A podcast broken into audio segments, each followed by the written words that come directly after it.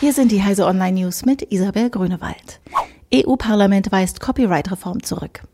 Mit knapper Mehrheit von 318 zu 278 Stimmen bei 31 Enthaltungen hat das EU-Parlament am Donnerstag in einer mit Spannung erwarteten Entscheidung Uploadfiltern und einem fünfjährigen Leistungsschutzrecht für Presseverleger im Internet zunächst eine Absage erteilt.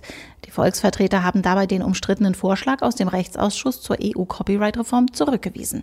Mit dem Nein ist das Dossier wieder offen und die Abgeordneten können über die Sommerpause neue Änderungsanträge zum ursprünglichen Entwurf der EU-Kommission ausarbeiten. Sommerzeit, ja oder nein? EU-Kommission befragt Bürger online. Immer wieder werden Forderungen laut, die halbjährliche Zeitumstellung abzuschaffen. Jetzt will die EU-Kommission die Meinungen der Bürger wissen. Die Brüsseler Behörde hat dazu einen Online-Fragebogen vorgestellt.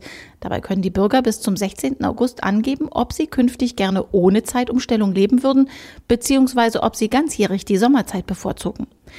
Der Online-Fragebogen war zwischenzeitlich nicht erreichbar, weil der Server scheinbar überlastet war.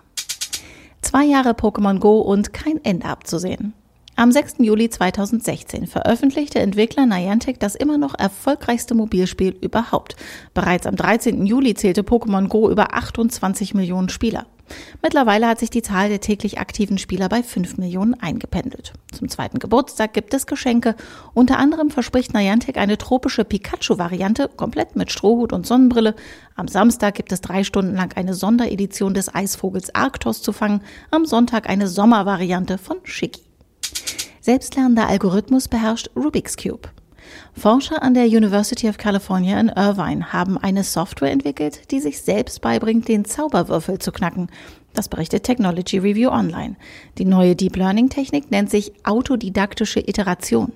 Der Trick dabei ist, dass das Team eine Methode gefunden hat, wie sich die Maschine ihr eigenes Belohnungssystem schaffen kann.